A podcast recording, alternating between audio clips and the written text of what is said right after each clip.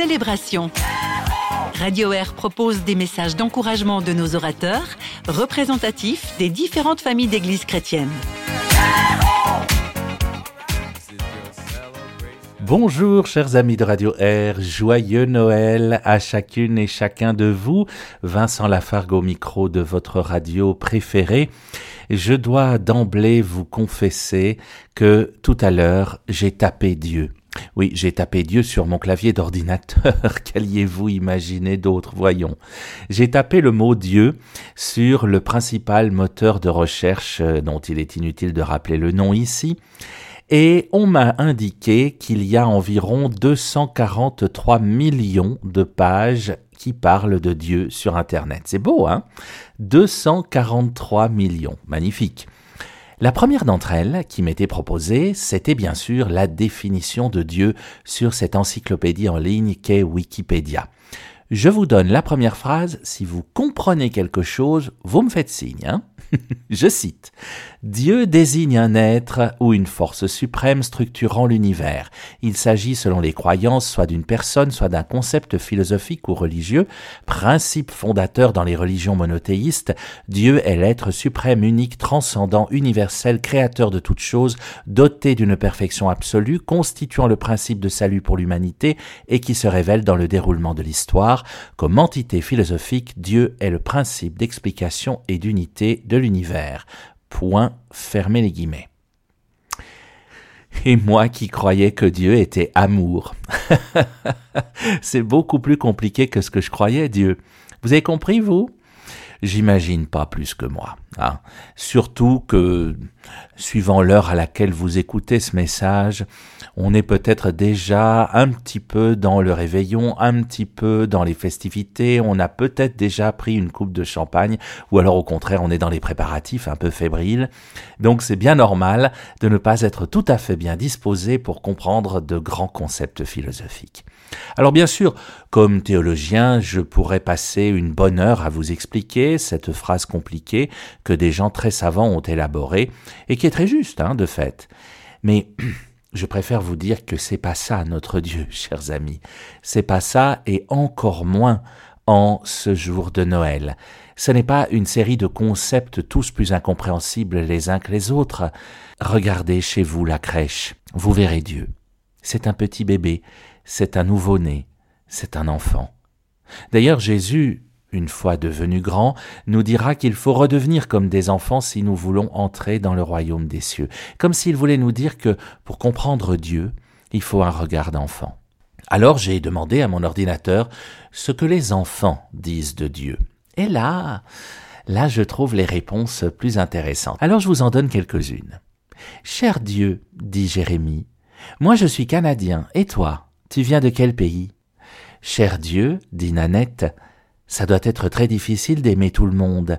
On n'est que quatre dans ma famille et on n'y arrive déjà pas.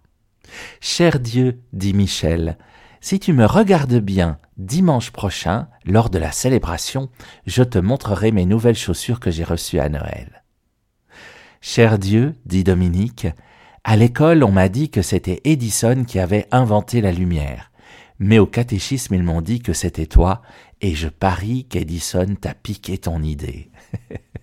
et cette dernière que je trouve magnifique, Cher Dieu, s'il te plaît, ne me fais jamais grandir, parce qu'on m'a dit aujourd'hui que ta maison appartient aux enfants. Voyez, chers amis, les enfants parlent tellement bien de Dieu, tellement mieux que les savants, tellement mieux que les personnes qui croient le connaître. Les adultes compliquent tout. Ils se prennent parfois pour Dieu d'ailleurs. Alors que Dieu à Noël se prend pour un enfant. Il inverse les choses. Il nous invite à renverser notre regard au moment de Noël, à regarder le monde à travers les yeux d'un enfant. Et les lectures bibliques que nous entendons à droite à gauche dans les célébrations de Noël utilisent des mots que les enfants comprennent très bien. Le prophète Isaïe, par exemple, parle d'une grande lumière, parle de joie, de matériel de guerre brûlé et de bâtons de guerre cassés pour qu'ils ne servent plus jamais. Vous trouvez cela au chapitre 9 du prophète Isaïe, les versets 1 à 6. Ah, si seulement le prophète Isaïe pouvait avoir raison, si seulement les adultes pouvaient entendre ces mots, il y a encore tellement de matériel de guerre qui sert Le psaume qu'on entend en général à Noël commence par nous dire Chantez au Seigneur un chant nouveau. Vous le connaissez bien, ce psaume 95. Chantez au Seigneur un chant nouveau. Je suis sûr que vous avez déjà entendu un enfant vous dire Allez, tu m'apprends une nouvelle chanson c'est tout à fait un vocabulaire que les enfants comprennent, ça, tout comme les bâtons de guerre, la joie, la danse. Parce que ce psaume parle aussi de joie, de fête, de danse. Voilà des mots que les enfants apprécient, et les grands enfants que sont les adultes aussi d'ailleurs. Dans un camp biblique auquel j'ai participé jadis, un enfant avait recopié le texte du Notre Père, mais d'oreille, vous savez. Alors évidemment, il y avait quelques fautes d'orthographe, hein. mais la plus belle d'entre elles, c'était celle-ci. Il avait écrit Que ta volonté soit faite. F-E circonflexe T-E. Ça, c'est exceptionnel. Que ta volonté soit faite. Et quand on lui a demandé pourquoi, il nous a dit, mais Dieu veut qu'on fasse la fête. Et il a bien raison, cet enfant. Il a probablement bien mieux compris Dieu que la plupart des théologiens que je connais et que Wikipédia. Il a bien mieux compris Noël que bien des législateurs que nous connaissons aujourd'hui, ceux qui ont décrété qu'on n'avait plus le droit de se souhaiter joyeux Noël, mais qu'il fallait se souhaiter joyeuse fête désormais pour que ce soit vraiment inclusif. Quelle imbécilité. Faudra peut-être qu'ils rendent des comptes aux enfants de 2023, cela, plus tard, lorsque ces enfants seront devenus grands. Faudra peut-être qu'il nous explique comment on en est arrivé à l'absurdité de décréter qu'on n'avait plus le droit de se souhaiter joyeux Noël.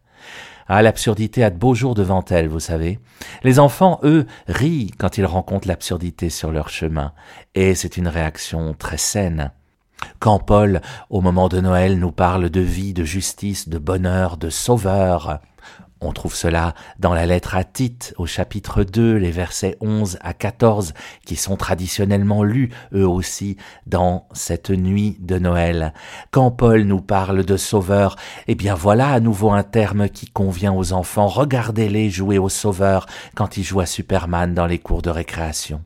Un jour un enfant m'a dit Jésus c'est comme Superman, mais en vrai. C'est peut-être la plus belle définition que j'ai jamais entendue. Cet enfant avait parfaitement compris le mystère de Noël. Enfin, L'évangile que nous entendons traditionnellement le jour ou le soir de Noël nous raconte encore une fois cette histoire que les enfants aiment tellement qu'on leur relise. Joseph, Marie, le recensement, la mangeoire, parce qu'il n'y avait pas de place ailleurs, les bergers, la grande lumière, les anges, l'étoile, la crèche, c'est au chapitre 2 de l'évangile de Luc. Regardez un enfant devant une crèche et écoutez ce qu'il a à vous dire si vous lui donnez la parole. Vous serez surpris. Il y a quelques années en arrière, devant une crèche, dans un marché de Noël, il y avait un adulte et une petite fille, et cet adulte essayait d'expliquer à la petite fille ce qu'elle avait sous les yeux. Comme cet adulte est une grande personne, comme disait le petit prince, eh bien, il était très compliqué, et il a tout compliqué, il a tout embrouillé.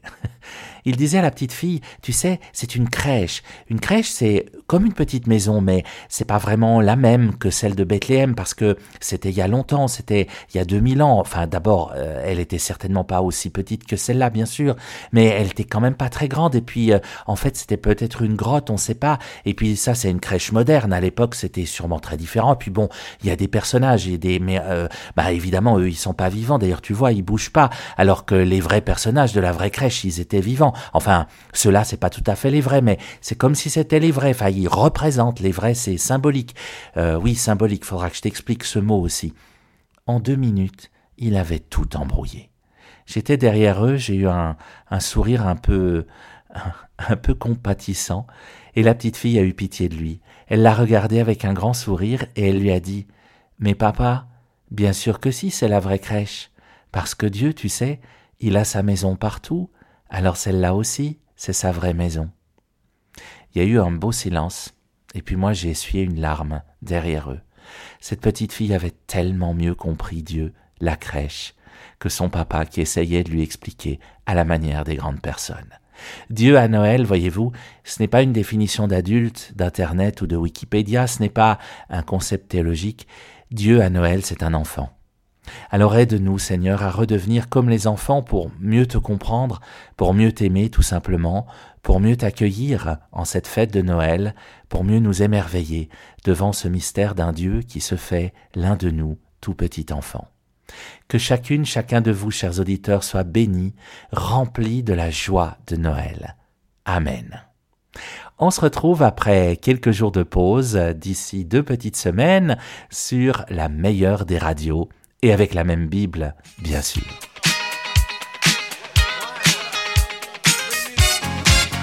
Réagissez à ce message d'encouragement par WhatsApp au 079 332 9000, sur Facebook ou sur notre site radio-r.ch.